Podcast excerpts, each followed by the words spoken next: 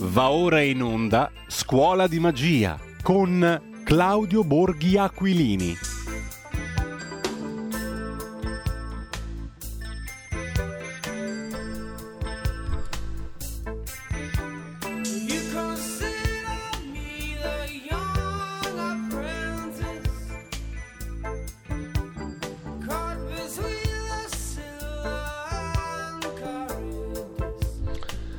E siamo tutti dei giovani apprendisti, come cantavano i Police, specialmente però abbiamo la fortuna di avere un grande premier che ci edulcorerà la vita e ci renderà migliori. Ce ne freghiamo completamente di Conte alla Camera perché abbiamo un appuntamento ben più importante.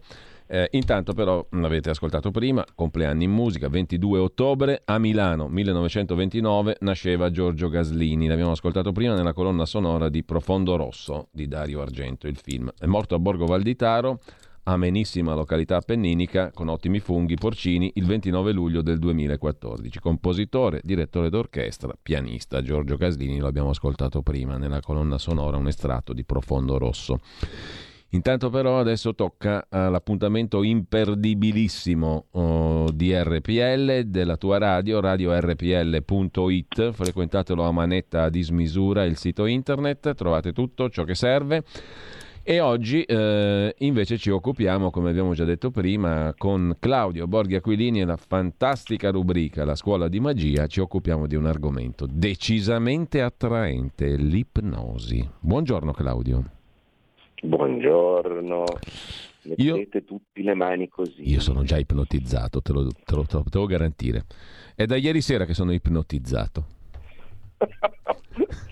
Figurati, ieri sera, ora tarda per eh, in, in Consiglio Comunale a Como, uscita un po' dubbiosa, mm. temendo che ci fosse il coprifuoco che scattasse già da subito, no? E quindi usciti dal Consiglio Comunale arrestati di corsa da, mm. dalle truppe del, che facevano poi però invece eh, il segretario comunale, che come tutti sanno ha sempre ragione, dice che scatta dal giorno dopo, no? Quindi... eh già, scattava da oggi, quindi tutti tranquilli, tranquilli. Si fa per dire, perché qua tira un'aria poco bella, altro che ipnosi.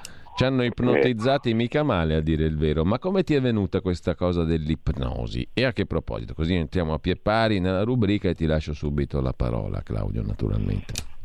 Eh beh, eh, allora, nei giochi di magia, di illusionismo e così via, eh, non può mai mancare eh, il, l'ipnotizzatore. A me gli occhi. Eh, a me gli occhi. Cosa fa l'ipnotizzatore? L'ipnotizzatore... fa credere qualcosa che non, non è vera, ti fa addormentare, ti fa credere che stai eh, buttandoti dal paracadute o col paracadute da un aereo, ti fa, ti fa credere, come faceva Giucas Casella, di essere rigidissimo, no? E quindi uno ti si poteva sedere addosso, no? E mm-hmm. similari. Bene, e, e, cosa fanno spesso? Eh, i, i, i governanti, diciamo, istruiti dagli economisti di regime, che sono appunto eh, i, i, i, come abbiamo visto sin dalla, dalla prima puntata, i sommi sacerdoti dell'economia, no? Cioè quelli tale per cui eh, si riesce a creare un qualcosa che non c'è, cioè una religione, una cosa eh, basata sull'inganno. Eh beh, la prima cosa che fanno, e l'hanno fatta per eh, tanti anni prima che adesso arrivasse il Covid, e cercano di farla ancora, l'ultimo fra tutti è stato il mitico Marattin, eh, pochi giorni fa quando era a dibattere con me su Sky, eh, ti guardano negli occhi intensamente quando c'è qualche bisogno importante e ti dicono che non ci sono i soldi. Allora, eh, ma dovremmo sistemare le scuole, dovremmo non ci sono i soldi. Fare questo, dovremmo fare questo.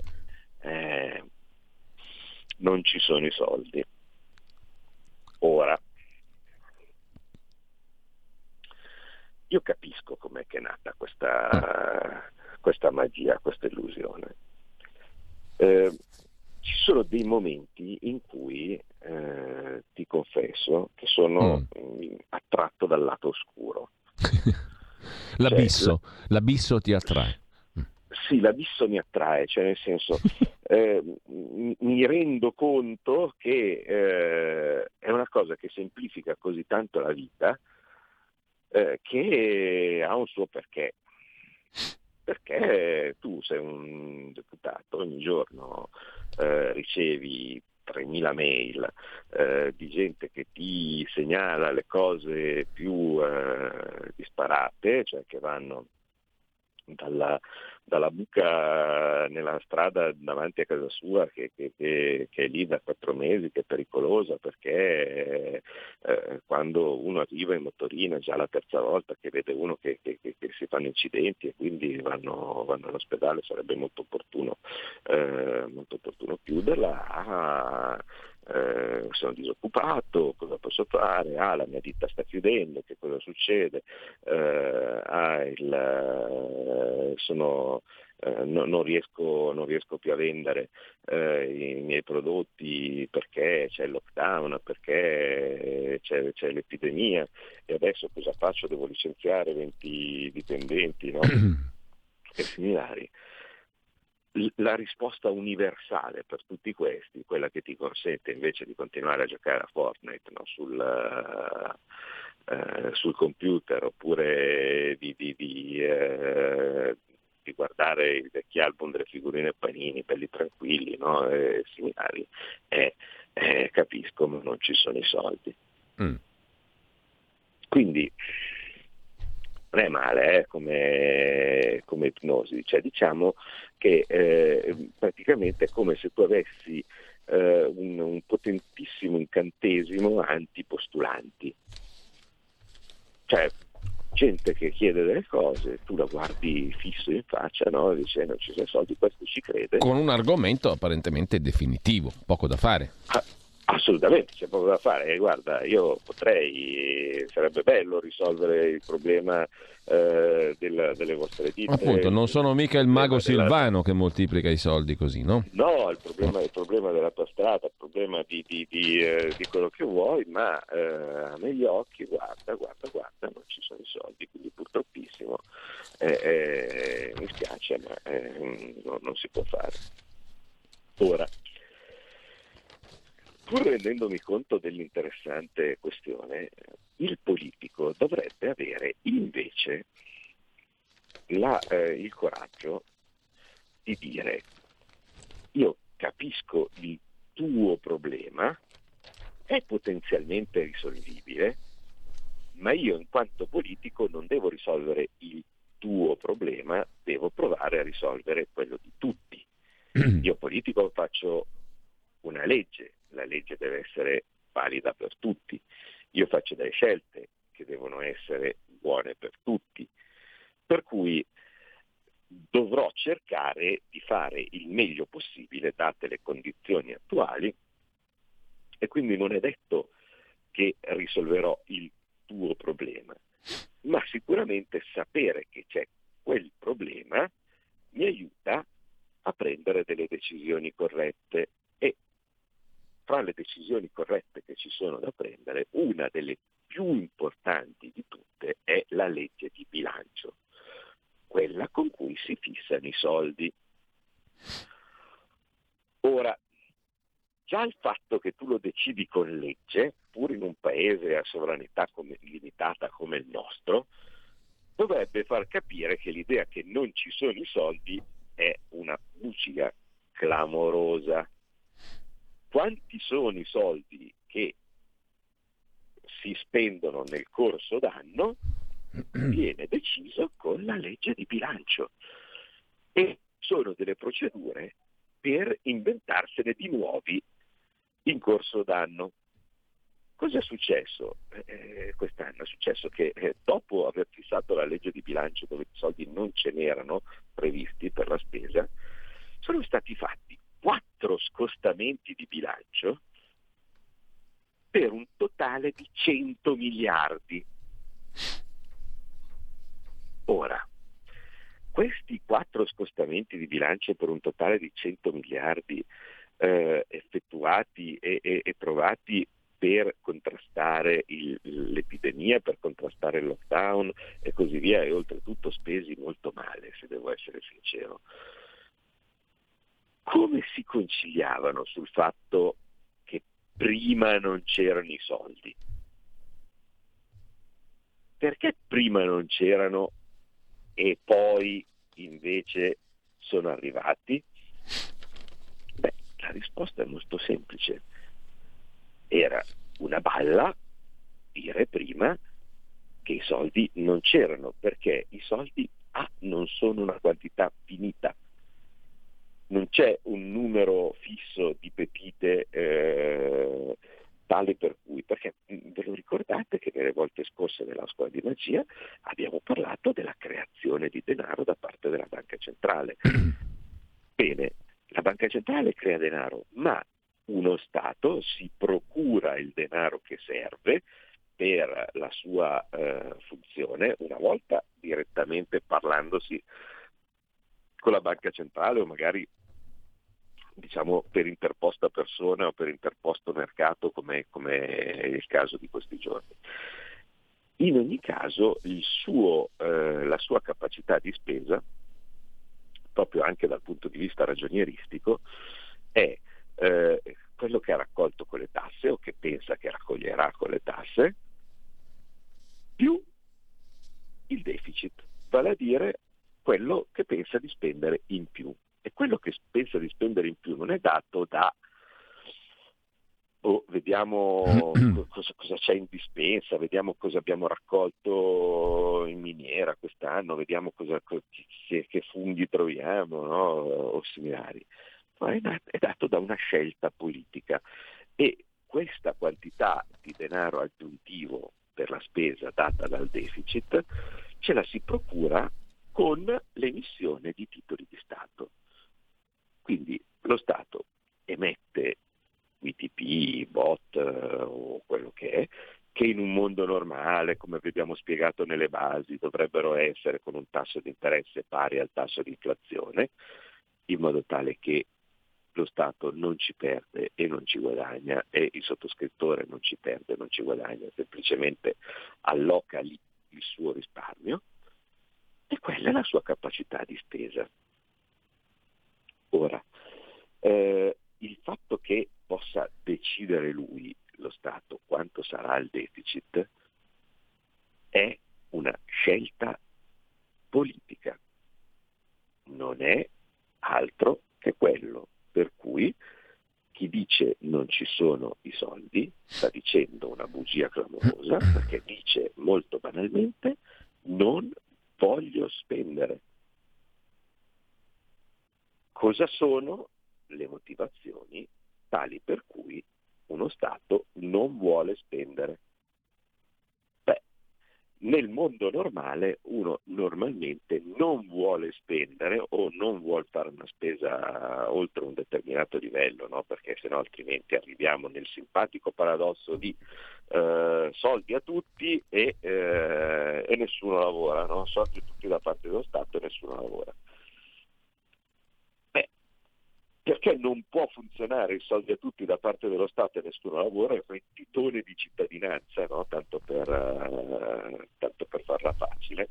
Eh, l'ha, l'ha spiegato, spiega la scienza economica, l'ha ricordato, quindi mi piace ricordarlo anche oggi, eh, Bagnai a, a Pescara, quando in questo fine settimana c'è stato il consueto eh, meeting annuale di asimmetrie per, per gli amici i gufi.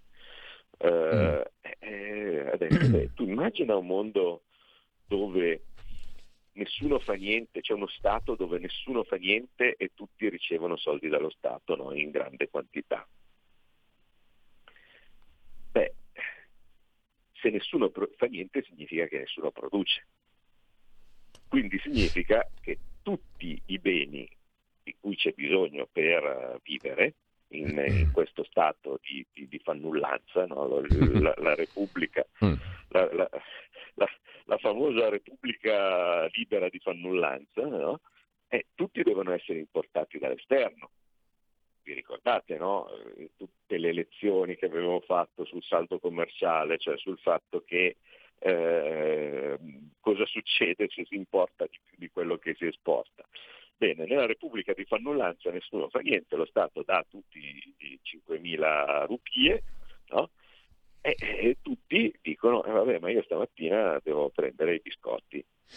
Eh, ma nessuno li produce in casa i biscotti. Eh, vabbè, ma non c'è problema, chiamiamo il, il vicino Stato di Produzia, no? Eh, e eh, ce li facciamo mandare. Peccato che quelli del vicino mh, Stato di Produzia, eh, che hanno come moneta il marco della Produzia, vogliono la loro moneta per essere pagati. E tu, la tua, la, la, la rupia di Fannullanza eh, invece eh, purtroppo non vale nulla, perché il tuo valore è dato anche dal saldo commerciale, vale a dire da eh, la domanda è data della, della moneta rispetto alle altre, è data dagli altri che vogliono i prodotti della Fannullanza, e, e sottratti i prodotti che degli altri verso la Fannullanza. Dato che questi non producono niente, nessuno prende il, le, le, le rupie del, della Fannullanza, e queste non valgono nulla, e quindi eh, questi si presentano con le rupie della Fannullanza in Produzia e questi non gliela danno, non gli danno nulla, e questi muoiono di fame. Viceversa, se in Fannullanza ci, ci fossero alcuni ribelli e dicono, ah, vabbè, guarda, io lo so che tutti l'idea è non fare niente, ma io mh, così mi prudono le mani, mi metto a fare, a fare il pane, eh, vedete che ci sarebbe tutto il paese che si fionda dall'unico fornaio di Fannullanza a portargli le rupie, e il quale eh, fornaio a quel punto comincerà a doppiare, triplicare i prezzi, quadruplicare, perché se, se sono tutti in fila dagli europei, allora dice, vabbè, crediamo di, di, di, di ottenere, io, io alzo i prezzi finché, finché me ne danno, no? eh, e, e così via, e quindi si avrebbe l'iperinflazione, no? la, la famosa iperinflazione da Venezuela, da Zimbabwe o cose di questo tipo. Quindi vedete che se tu non produci, no, non puoi dare, dare soldi a tutti, e quindi cosa succede? Si crea o uno sbilancio fortissimo dal punto di vista, dal punto di vista economico, eh, in termini di, eh, in termini di, di, di saldo commerciale, eh, e quindi una forte svalutazione della tua moneta, eh, oppure eh, un, una forte inflazione della tua moneta. Eh, In un mondo normale invece che cosa succede? Succede che se appunto tu hai la tua moneta, nel momento stesso in cui si creano uno di questi squilibri, no? Specialmente il primo, cioè vale a dire, eh, il, eh, vale a dire la, la, la svalutazione della tua moneta, eh, ecco che a un certo punto cominci a produrre di più, perché il tuo prodotto diventa più conveniente, si eh, risistemano gli equilibri e quindi puoi riuscire Eh, puoi riuscire a pareggiare. A quel punto che cosa succede? Succede che ci sono gli stati normali del mondo che agiscono con la produzione di denaro sulla base di questi driver, vale a dire c'è inflazione, sta scendendo troppo la mia moneta, ecco, allora a quel punto io decido quanto deficit posso fare, perché. Ma ci sono gli stati dell'Unione Europea dove, non potendo avere né inflazione controllata né spostamenti della moneta, c'è qualcuno che decide nella sua infinita sapienza quant'è il deficit che tu puoi fare. E allora il non ci sono soldi si realizza non perché non ci siano davvero, ma per scelta politica di qualcuno che non sta nel tuo paese. Ed è questo il deficit democratico dell'Unione Europea. Volete un, un ricordo di questo, di questo mondo che è stato il nostro mondo per vent'anni? Beh, l'anno in cui siamo stati al governo. Nell'anno in cui siamo stati al governo, vi ricordate che a un certo punto si è, ci si è trovati per decidere la legge di bilancio. Vale a dire il famoso momento in cui decidi quanti soldi ti servono per fare quello di cui eh, quello che vuoi. Eh, ehm, io partivo dall'idea, beh, se non ci fossero vincoli, se non ci fossero eh, se non ci fosse l'Unione Europea a, a, a obbligarci a fare cose, probabilmente sarebbe giusto fare una cosa tipo sette per cento di deficit, perché abbiamo tutto da rimettere assieme, da rimettere in piedi, quindi figurati. Ovviamente sapevo che l'Unione Europea c'era, sapevo che il ministro era Tria, eh, che non era esattamente Tyson, no? Per andare a, a ottenere chissà quali, quali idee, quali concessioni. E allora avevo detto che secondo me il deficit giusto era il due virgola cinque per cento del P I L, molto modesto, però qualcosa sufficiente per iniziare a fare il nostro programma. A un certo punto, dopo brillanti discussioni, se ne uscirono col due virgola quattro. Questo due virgola quattro, che in ogni caso mi andava bene, mi dissero: eh, ma secondo te va bene il due virgola quattro? Ho detto: ma sì, dai, si può fare col due virgola quattro. Fu quello che venne sguaiatamente festeggiato da quelli del Movimento cinque Stelle con l'uscita sul balcone. Ricordate, no? Cioè, eh, prima dell'ipnosi, eh, i, i, eh, i fenomeni sul balcone a festeggiare dicendo ah, che la manovra del popolo, soldi per tutti, due virgola quattro per cento di deficit, no? Dilettanti. E, e, e dopo questo bellissimo festeggiamento da Palazzo Chigi, all'interno c'era Conte, ecco, questo fenomeno che c'è adesso, all'interno dell'ufficio da cui loro eh, uscirono per fare, per fare i fenomeni. Ecco che quello stesso Conte andò in Europa, dove gli spiegarono che no, non andava bene perché noi eravamo brutti e antipatici, e quindi il deficit avrebbe dovuto essere uno virgola otto. Allora lui pianse, disse ma no, ma perché, ma poverini, e cose di questo tipo, e invece di fare quello che gli avevamo detto, per dire tu digli che qualsiasi cosa ti dicono loro, noi facciamo due virgola quattro perché quello che abbiamo bisogno e chi cazzo se ne frega, Uh, in autonomia, senza dire niente a nessuno, fece l'accordo per due virgola zero quattro, rivelando così l'altra sua natura da, da mago, no? Che è quella del cialtrone, cioè del il mago ronzo, no? Giustamente viene pure dalla Puglia. Allora, mentre normalmente tu sei abituato a trattare col mago da Milano, il mago Silvano, il mago di Milano, ecco che si era già subito manifestata la sua natura del mago rosso, no? Metto questo, questa cosa nel, nel, nel bicchierino, in quale bicchierino è la, il, la pallina, e dice no ma guarda tanto tra due virgola quattro e due virgola zero quattro non è che ci sia tanta differenza. Eh sì, oddio, c'era dentro c'era la differenza tipo della rivalutazione delle pensioni, no? e, altre, e altre amabili cose. Fatto sta che in ogni caso quel due virgola zero quattro, che oltretutto era diciamo gonfiato perché c'erano dentro delle voci che tutti sapevamo che sarebbero state meno costose, vale a dire il reddito di cittadinanza, il quattrocento in primis, e quello è diventato il tuo limite. Oltre quello non c'erano i soldi.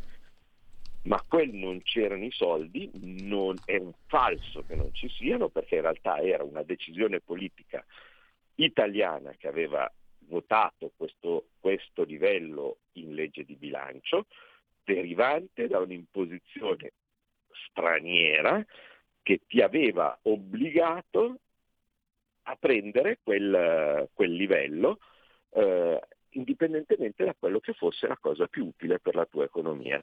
Eh, nello specifico, eh, vi ricordate, erano i due, la strana coppia, eh, Moscovici francese, Dombrovskis, no? Lettone. E quindi eh, questo è il simpatico mondo dell'Unione Europea, dove c'è qualcuno che tu non hai votato, che decide della tua vita per tramite del livello di soldi che tu sei, sei diciamo abilitato a spendere. E allora è vero, cioè a un certo punto c'è un quantitativo fisso, tu all'interno di quel quantitativo fisso prendi delle decisioni, e quando arriva il io vorrei fare questo, quest'altro, che è diciamo che si sostanzia nella massa di emendamenti che arrivano alla legge di bilancio, dove ti si dice che bisognerebbe fare questa strada, bisognerebbe fare questo ospedale, che bisognerebbe fare questo, questo, quest'altro, per tutto istantaneamente diventa che non ci sono i soldi E, e il massimo che si può fare, se si vuol pagare qualcosa per fare qualcosa, è toglierli da un'altra parte. Quindi uno dice: guarda, tu vuoi fare la fontana in, in piazza a, a, a Terni, eh, benissimo, eh, a quel punto togliamo eh, il, l'ospedale eh, già pianificato a Pescara. E alla fine poi viene fuori che non si fa niente tranne quello che è già stato deciso e pianificato. Eh, però i soldi in teoria invece ci sono, ce ne sono quanti ne vogliamo, con gli unici limiti di cui sopra. È un limite adesso l'inflazione? No. Può diventarlo? Sì, perché se stiamo tutti a casa a non far niente perché c'è il coprifuoco, sì. Eh, prima o poi a quel limite ci arriviamo. Questo vorrei che fosse chiaro, cioè non è che eh, può andare avanti tanto l'economia se noi non produciamo. Tutti a casa per paura del virus, turisti zero perché, perché non arrivano, prodotti zero perché la fabbrica è chiusa. Eh, guardate che poi noi arriveremo simpaticamente a quel livello di, a, arriveremo a fannullanza, eh? Cioè per, per, non per, per desiderio ma per, eh, ma per spinta della necessità. Eh, a quel punto il, il rischio è che eh, il, il, quello che eh, la nostra capacità contrattuale, cioè vale a dire quello che, che, che possiamo arrivare a dire eh, dicendo ah sì ma guardate che allora stiamo in piedi per, per conto nostro, sarà zero. Allora dobbiamo fermarci un attimo solo, quaranta secondi, e tra poco con Claudio Borghi Aquilini di nuovo, la scuola di magia. Il futuro appartiene a chi fa squadra. Le radio italiane si uniscono per giocare la partita da protagoniste. Nasce l'app Radio Player Italia. centoquaranta stazioni in una sola rete. Scegli la tua preferita e ascolta il suono perfetto del digitale. Gratis, senza registrazione, senza interruzioni. Compatibile con tutti i device. Le notizie, la compagnia, la musica scelta da chi la ama, la conosce e la vive. Scarica Radio Player Italia. Il futuro batte con la radio nel cuore. Anche R P L è disponibile su Radio Player Italia.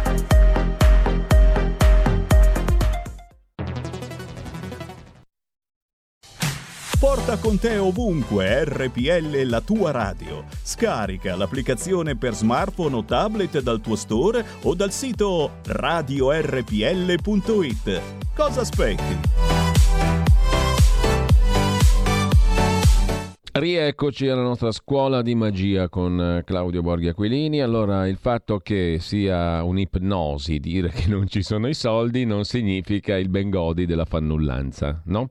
Eh, intanto eh, apriamo anche no. le linee telefoniche per chi volesse intervenire. Zero due sessantasei venti trentacinque ventinove, il consueto numero per gli interventi in diretta, oppure per i messaggi, anche audio, via WhatsApp tre quattro sei sei quattro due sette sette cinque sei. Ripeto, eh, la diretta zero due sessantasei venti trentacinque ventinove, i messaggi anche audio via WhatsApp tre quattro sei sei quattro due sette sette cinque sei. Allora, dicevamo una cosa ovvia ma da ribadire, perché uno potrebbe dire allora c'è il bengodi, no? Mm, non è proprio così. Eh no, non è proprio così, cioè alla fine del, la gestione economica di uno Stato è complicata, eh, però ehm, È, è, è fattibile. Quello che eh, purtroppo invece noi abbiamo vissuto è la costante austerità del non ci sono i soldi, quindi vale a dire una mistificazione perché i soldi ci sono, eh, eh, eh, imposta quando non, non era necessario che ci fosse, oppure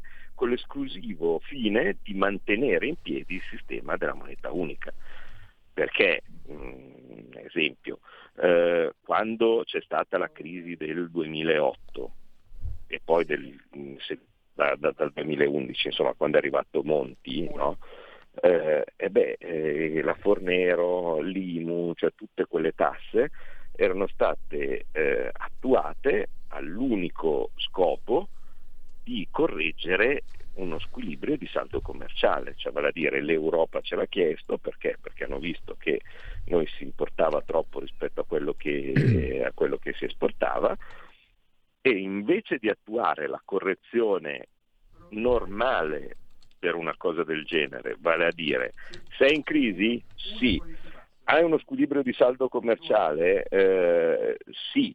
Beh, allora cosa puoi fare? Puoi prendere, lasciare svalutare la tua moneta, continuare a sostenere l'economia, e nel momento stesso in cui questo avviene, i tuoi prodotti che ci sono, perché eh, hai un, un, uno Stato che eh, ha un tessuto industriale importante, eh, i tuoi prodotti ritornano convenienti per, per, i mercati, per i mercati mondiali, le aziende non chiudono, eh, il, eh, il sostegno all'economia rimane, il P I L sale perché a un certo punto le tue esportazioni aumentano, il saldo commerciale si ripiana, cioè vale a dire tu cominciano ad arrivare più turisti in Italia eh, perché eh, gli costa meno venirci, eh, cominciano a, com- i tuoi pro- cominci a vendere più eh, delle, delle tue macchine, dei tuoi prodotti, dei tuoi cibi, dei tuoi vestiti all'estero, perché per un acquirente estero costano meno, ed ecco che si ripiana il saldo commerciale senza bisogno che nessuno faccia austerità, ma anzi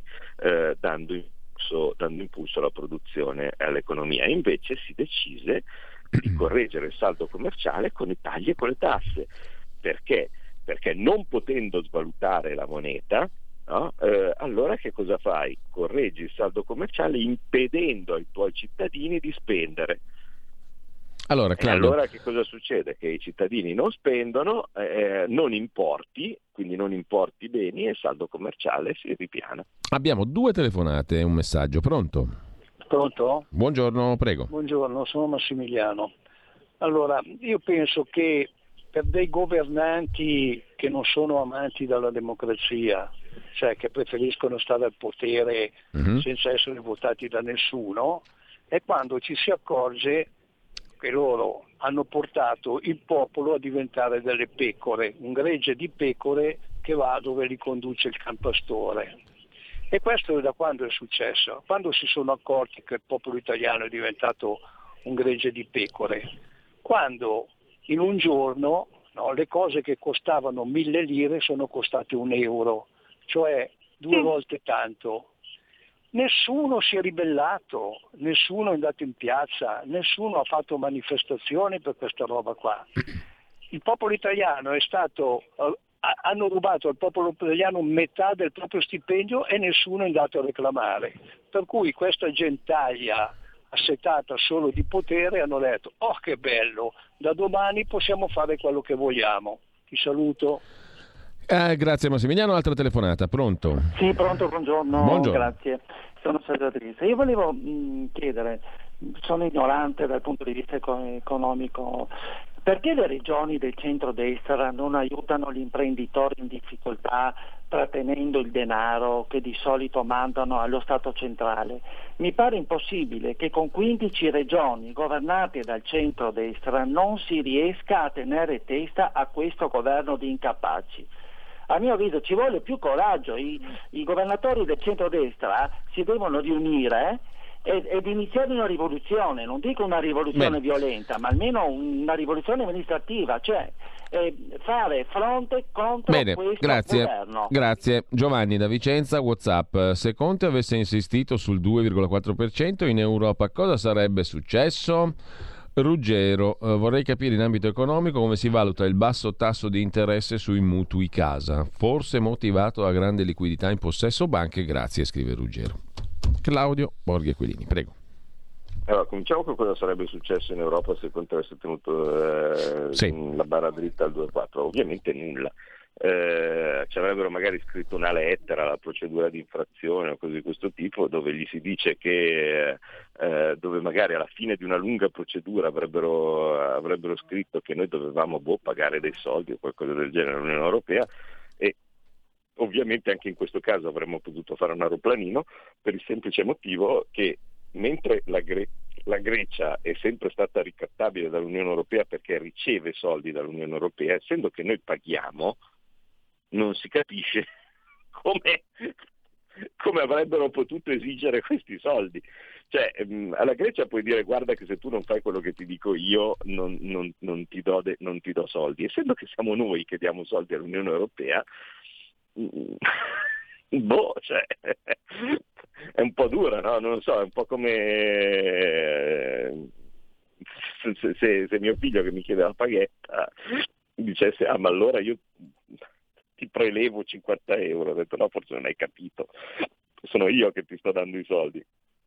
Per cui avrebbe potuto fare niente eh, in modo, diciamo, legale. Eh, al lato pratico, invece, cosa probabilmente sarebbe successo? Eh, sarebbe successo che eh, avrebbero utilizzato questa questione del, eh, del, del, del, della procedura di infrazione contro di noi o così via, per cercare di far salire ancora di più lo spread, no? Che era già lo strumento con cui ci stavano ricattando sin dal primo momento, perché se la banca centrale non compra i titoli di Stato, l'abbiamo detto eh, tantissime volte, ecco che a quel punto sale il tasso di interesse e si crea un problema.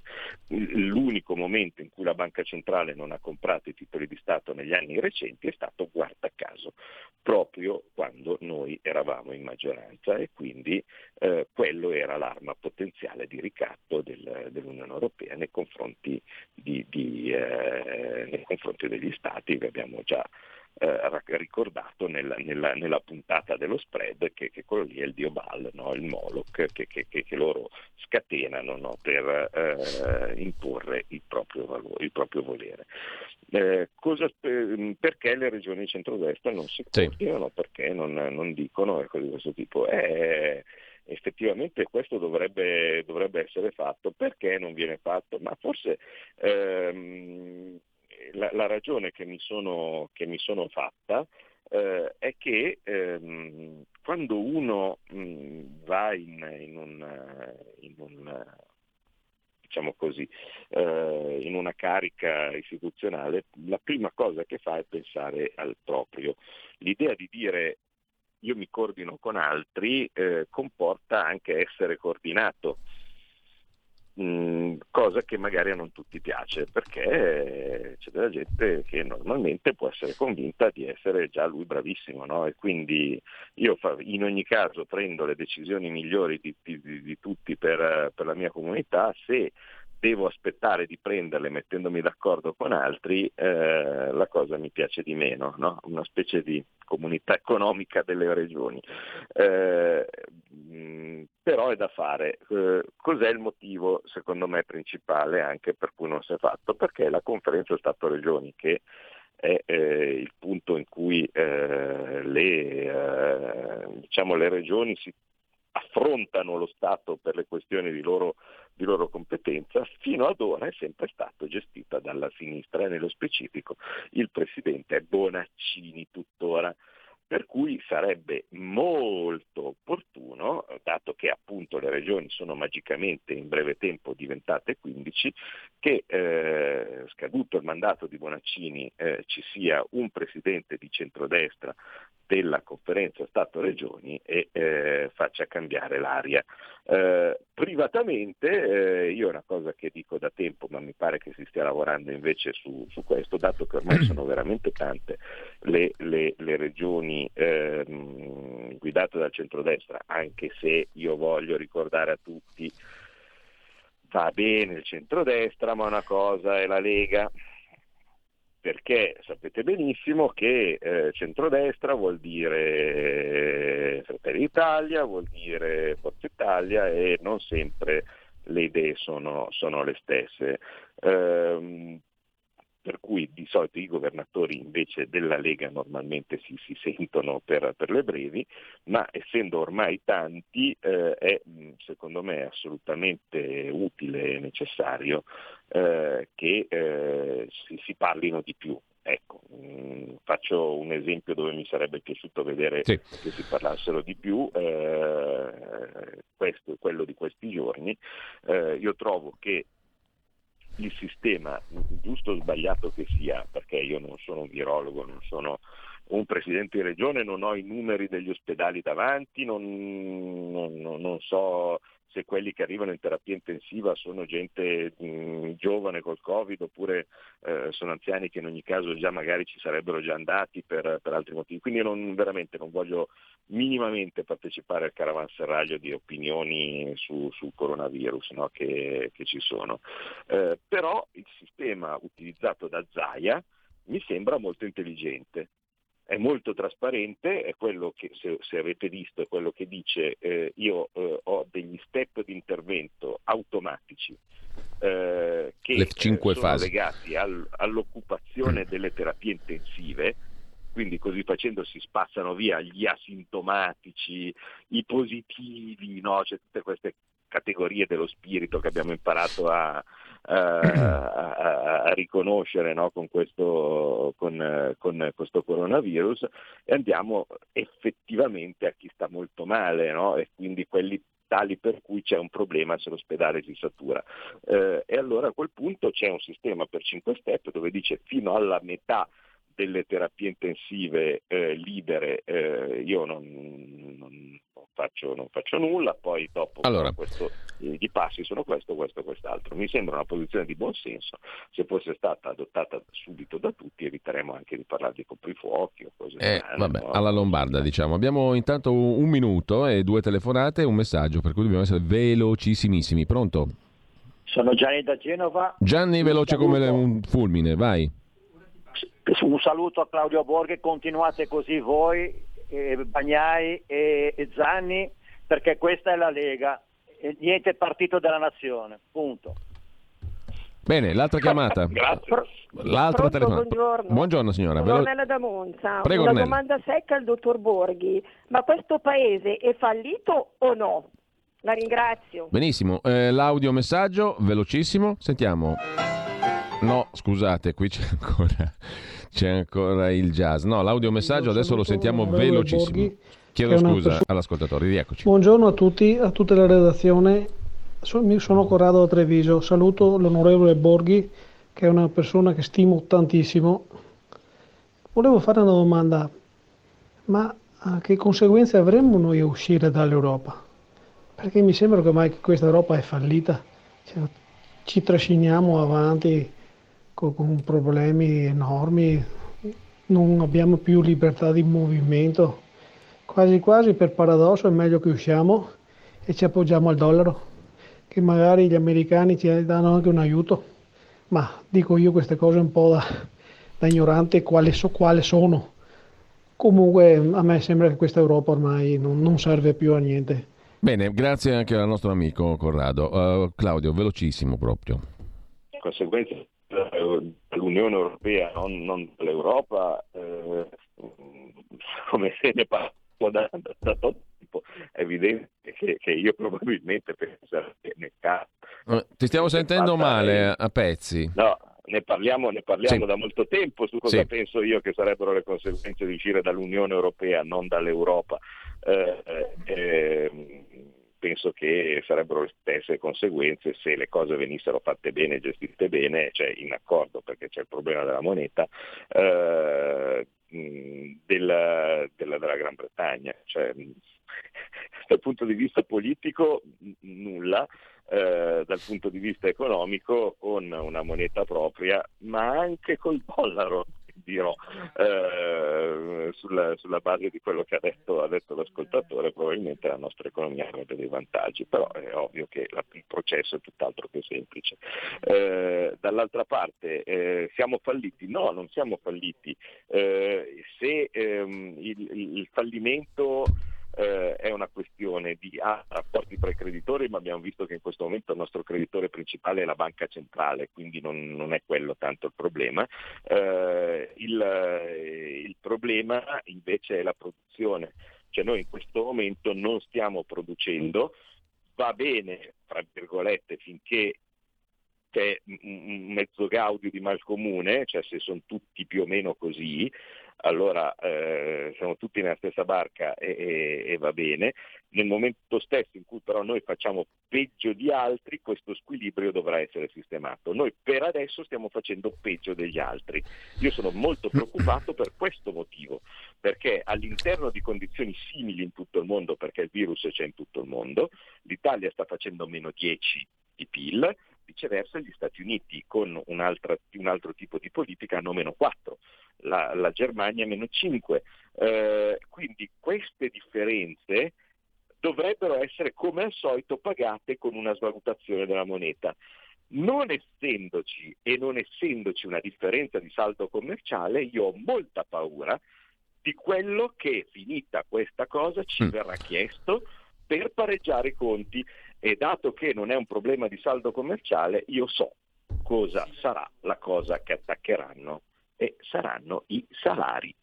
Bene. Quindi io penso che il prossimo commissario che ci manderanno sarà uno con la missione di tagliare gli stipendi di tutti, e vedete che purtroppo quindi sarà una cosa da contrastare. Che poi si riparte alla grande. Comunque grazie. Eh, certo, eh, loro, la loro idea sarà quella. È lì. Un ricettone. Eh, grazie mille a Claudio Borghi Aquilini. Con la scuola di magia ci diamo appuntamento alla prossima settimana. E, mh, buon lavoro Claudio, grazie davvero. Buona giornata. Grazie a voi. Ciao. Avete ascoltato Scuola di Magia.